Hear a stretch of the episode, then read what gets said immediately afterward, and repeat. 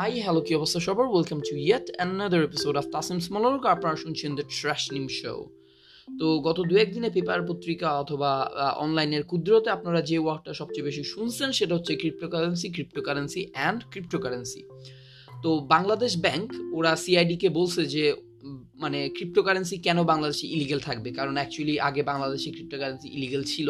তো এটা নিয়ে ওরা অনেকটা মানে ওরা থাকার পক্ষপাতি না আর কি বাংলাদেশ ব্যাংক যেহেতু ব্যবসার একটা নতুন দুয়ার খুলে দেওয়ার জন্য এই ক্রিপ্টোকারেন্সির মেথডটা মানে ওরা জানতে চাচ্ছে মানে প্রবর্তন করতে চাচ্ছে আর কি বাংলাদেশে।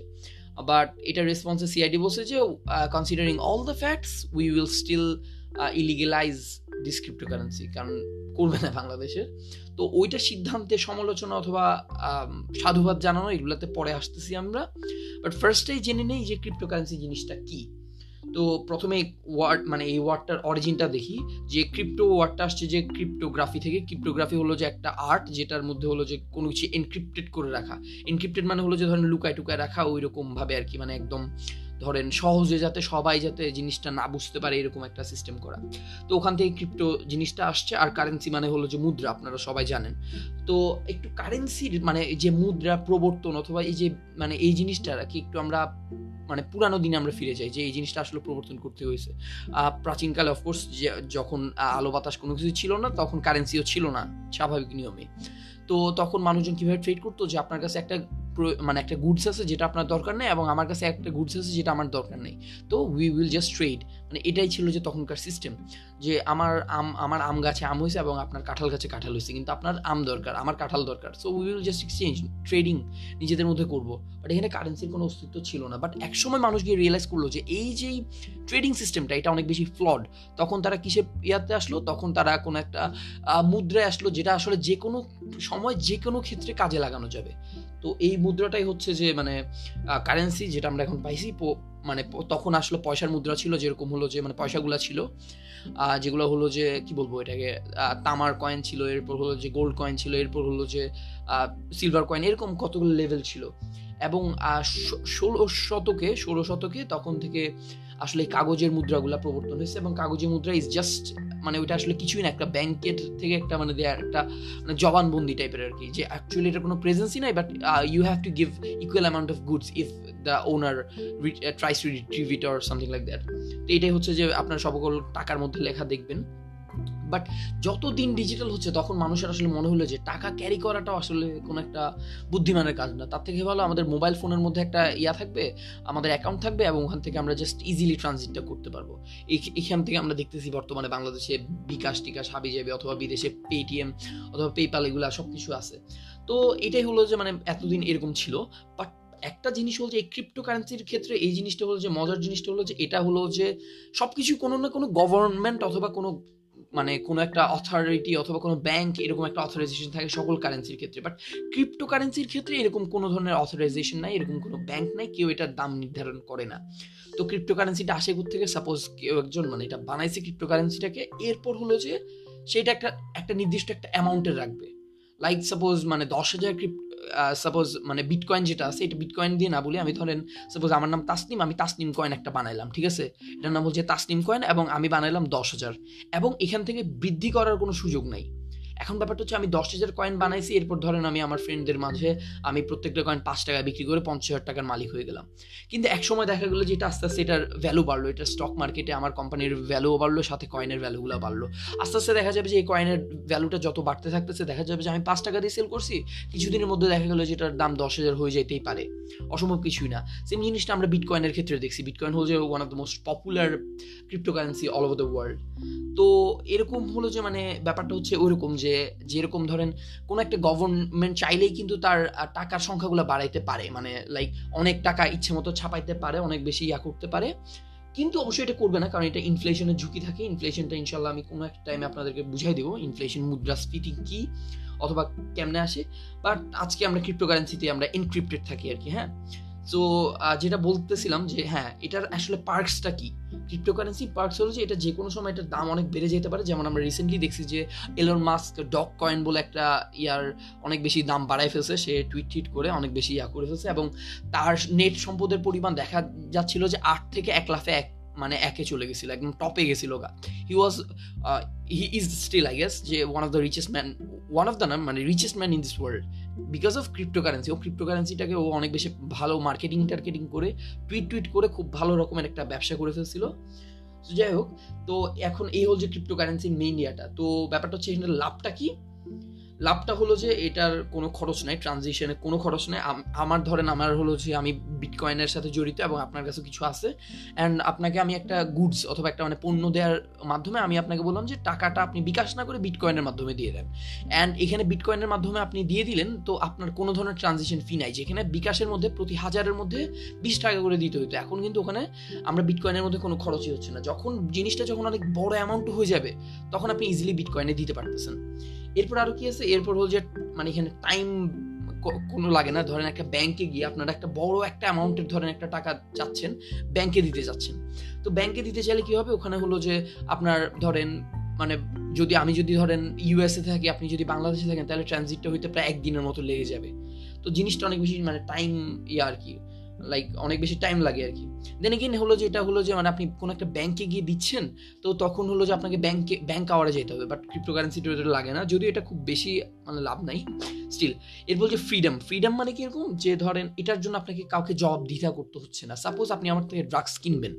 ঠিক আছে, আপনি আমার থেকে ক্রিস্টাল মেথ কিনবেন এবং এগুলোর দাম হলো যে পঞ্চাশ কোটি টাকা। আপনি যদি যে কোনো ব্যাংকের মাধ্যমে যদি জিনিসটা ট্রানজিশন করাতে চান অফকোর্স ব্যাংক অথরিটি আপনাকে বিভিন্ন ধরনের কোয়েশ্চেন করবে, বিভিন্ন ধরনের ইয়া করবে, আপনি এই টাকাগুলো কাকে দিচ্ছেন, আপনার টাকা থেকে আসছে, আপনি কি উদ্দেশ্যে করবেন, হরেক রকমের কোয়েশ্চেন বাট এক্ষেত্রে আপনার কোনো ধরনের কোয়েশ্চেনের মোকাবেলা হইতে হবে না জাস্ট আপনি জাস্ট ক্রিপ্টোকারেন্সির মাধ্যমে দিয়ে দিবেন অ্যান্ড দ্যাটস অল এটাই, আর কিছু না। তো ব্যাপারটা হচ্ছে আরেকটা last and but not the least এটা হচ্ছে সবচেয়ে বেশি মানে ইম্পর্টেন্ট জিনিসটা যেটার কারণে ক্রিপ্টোকারেন্সি অনেক বেশি পপুলার সেটা হচ্ছে এটা অনেক সেফ কীরকম সেফ কারণ এটা আসলে চলে যে ব্লক চেনের মাধ্যমে। জিনিসটা আসলে অনেক ডিটেইল বাট আপনাদেরকে আসলে এই পডকাস্টের মধ্যে জিনিসটা বোঝানো সম্ভব হবে না, আমি জানি। বাট আপনারা স্টিল মানে আমি হালকা করে হলেও ব্লক চেন জিনিসটা বুঝাইতে পারি। তো সেটা হলো যে ব্লক চেন আপনি যদি একটা জিনিস খেয়াল করেন যে সাপোজ আপনি একটা লাইন আপনি লিখছেন, ঠিক আছে? তো আপনি কি করলেন? এই লাইনটা আপনি চান না যে সবাই আসলে পড়ুক। তো আপনি কি করলেন? প্রত্যেকটা ওয়ার্ড মানে প্রত্যেকটা লেটার আপনি আলাদা আলাদা করে একটা একটা টুকরা করে করে আপনি এই জিনিসটা আমার কাছে পাঠালেন। এবং ওখানে কোনো একভাবে আপনি আমাকে প্রসেস করেছেন যে ব্যাক পেজের মধ্যে কোনো একটা ইয়ে আছে যেটা দেখে আমি বুঝব যে, আমি বুঝব এবং শুধুমাত্র আমি বুঝব যে কীভাবে জিনিসটা অ্যালাইন করতে হবে। সেম জিনিসটা হল যেখানে, এখানে ব্লক চেনের মাধ্যমে জিনিসটা করা হয়, যাতে এক্সট্রা কোনো ডাটা ইনপুট অথবা আউটপুট করা না যায়। তো এই জন্য প্রত্যেকটা ব্লক আকারে ওরা ট্রান্সফারগুলো করে ট্রানজিটগুলো করে সো এটা খুবই সেফ যে কোনো হ্যাকার ইজিলি জিনিসটা হ্যাক করতে পারবে না, যেটা যে কোনো ব্যাংকের ক্ষেত্রে আসলে একজন টপ প্রায়োরিটির একজন হ্যাকারের জন্য আসলে ব্যাপারটা খুব একটা কঠিন না আর কি হ্যাঁ? তো এখানে কিছু জিনিস আছে যে একটু ধরেন মানে লিমিট ইয়ে আছে আর কি মানে লাইক কি কি বলব আপনাদেরকে? যে জিনিসটার কিছু প্রোজের মতো কিছু কনসও আছে। যেটা, এটা হলো যে কোনো ধরনের সরকারের কোনো ধরনের এখানে ইয়া নাই মানে অথরাইজেশন নাই কোনোভাবেই। কীরকম যে, ধরেন ডলার ডলারটা হলো যে বলতে গেলে বিশ্বের যত কিছু আছে সব কিছুর মধ্যে একটা ধরেন কমন গ্রাউন্ড হচ্ছে ডলার মানে ডলারের মধ্যে মানুষজন ট্রানজিশন করে ট্রানজিট করে, টাকা পয়সা লেনদেন করে। কিন্তু এই ক্ষেত্রে কোনো ধরনের মানে ধরেন ডলারটা তো হলো যে ইউএস গভর্নমেন্টের অথরাইজেশন আছে ইউএস মানে ক্যাপিটালিস্ট সব কিছু মিলাই আছে এখানে। বাট বাট এই ক্ষেত্রে এই ক্ষেত্রে কোনো ধরনের কোনো গভর্নমেন্টের কোনো অথরাইজেশন নাই, যেটার কারণে হলো কি এটা ওদের জন্য একটু সমস্যা আর কি যদি আপনার আমার জন্য খুব বড় কোনো ক্ষতি না বাট গভর্নমেন্টের মতো বড় কোনো অর্গানাইজেশনের জন্য এটা জিনিসটা ট্রেস করা অনেক টাফ হয়ে যায় আর কি আর আরেকটা জিনিস হল যেটা ভ্যারিফাই করা তো এই এই যে ইয়াটা আর কি মানে এগুলো ভ্যারিফাই করা যায় না যে কে কোথায় পাঠাইছে। মানে আপনাকে আমি পাঠাইলাম যে ভ্যারিফাই করে দেখতে পারব না যে এটা কোনোভাবেই, কারণ ক্রিপ্টোকারেন্সি কাউকে ওই অথরাইজেশনটা দেয় না যে এটা কে পাঠাইছে, কেন পাঠাইছে, কীভাবে পাঠাইছে, সকল ধরনের ডিটেলস থাকে না। সো বলতে গেলে এটা একটা মানে ইন্ডিপেন্ডেন্ট একটা ইয়া সো এটার জন্য ক্রাইম রেটটা বেড়ে যেতে পারে। তো এখন আমরা বাংলাদেশে ফেরত আসি, যে বাংলাদেশে যেহেতু ধরেন সাইবার ক্রাইম বলতে গেলে এখনও এতটা পপুলারিটি পায় না রিসেন্টলি যদিও পাচ্ছে বাট এতদিনে এতটা পপুলারিটি ছিল না। কারণ মানুষজন আসলে ঠিকভাবে টেকনোলজিগুলো ইউজ করতে পারতো না এবং হ্যাকারের অবস্থাও খুব একটা ভালো না বাংলাদেশে। যে ওরা যে খুব বেশি একদম প্রো লেভেলের হ্যাকার তেমন কোনো কিছু নাই। এবং সাইবার টিমের অবস্থাও একই রকম ডাল সো ওভারঅল মিলে বাংলাদেশে যদি কোনো বাইরে থেকে কোনো সাইবার অ্যাটাক হয় অথবা যদি ওরা যদি ক্রিপ্টোকারেন্সিতে ট্রানজিশন চায় যেটা চাওয়ার খুবই পসিবিলিটি আছে। তো বাংলাদেশে যদি জিনিসটা লিগালাইজ হয়ে যায়, ওরা ইজিলি চাবে এবং বাংলাদেশও দিতে বাধ্য। সো ওভারঅল মিলে দেখা যাচ্ছে যে আসলে বাংলাদেশের সাইবারের সাইবার ইয়ার জন্য এটা অনেক বেশি হুমকি স্বরূপ। কারণ বাংলাদেশ আসলে হলো যে মানে লাইক একটা ফ্রেজ আছে না যে আপনি মানে যেটা নিয়ে আপনার ঠিকভাবে কন্ট্রোল নাই ওটা নিয়ে আপনি খেলতে যাবেন না। সো ক্রিপ্টোকারেন্সির ক্ষেত্রেও সেম যেহেতু বাংলাদেশের টেকনোলজিক্যালি এখনও অতটা অ্যাডভান্স হয় নাই, সেহেতু আসলে ক্রিপ্টোকারেন্সি বাংলাদেশে এখন প্রবর্তন করানোটা খুব একটা বুদ্ধিমান কাজ হবে বলে মনে করি না। যদিও বাংলাদেশ ব্যাংকের যদি কোনো অন্য রকমের কোনো প্ল্যান থাকে, তাহলে থাকতে পারে বাট আমি ব্যক্তিগতভাবে মনে করি না যে এটা আসলে কোনো কোনো ওয়াইজ ডিসিশন হবে।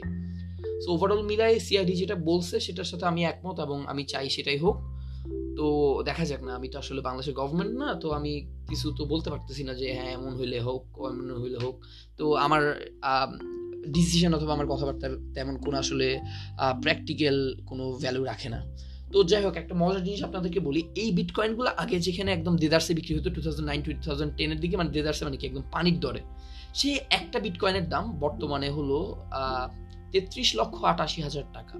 আপনাদের কারও যদি সেই সংখ্যক যদি টাকা পয়সা থাকে, আপনাদের ব্যাংক ব্যালেন্স যদি থাকে এবং আপনারা যদি মনে করেন যে এই টাকাটা আমরা ভালো কোনো কাজে ইউজ করতে পারি, তাহলে অবশ্যই একটা বিটকয়েন কিনে আপনি অনেক বড় লোক হয়ে যান। আচ্ছা দিস ওয়াজ এ জোক কেউ কিনে না এটা। কারণ এটার যেহেতু কোনো গভর্নমেন্ট এটার কোনো কন্ট্রোল করে না, তো এটা আসলে যে কোনো সময় এটার ভ্যালু আপ ডাউন করতে পারে। সো জিনিসটা নিয়ে আমার খুব বেশি ভরসা নাই। এনিহাও তো এই ছিল ক্রিপ্টোকারেন্সির নিয়ে আগাগোড়া যা কিছু আমি জানি অথবা জানার চেষ্টা করছি সব কিছু আপনাদেরকে একটু বললাম। সো আমার ইনফরমেশনে কোনো যদি ভুল থাকে পার্ডন মি উইথ ইয়োর কি বলব আপনার আচ্ছা জাস্ট মাফ করে দিবেন আর কি, এত কথা বলার কি দরকার? বাই ওকে এতটুকুই শেষ বাই বাই বাই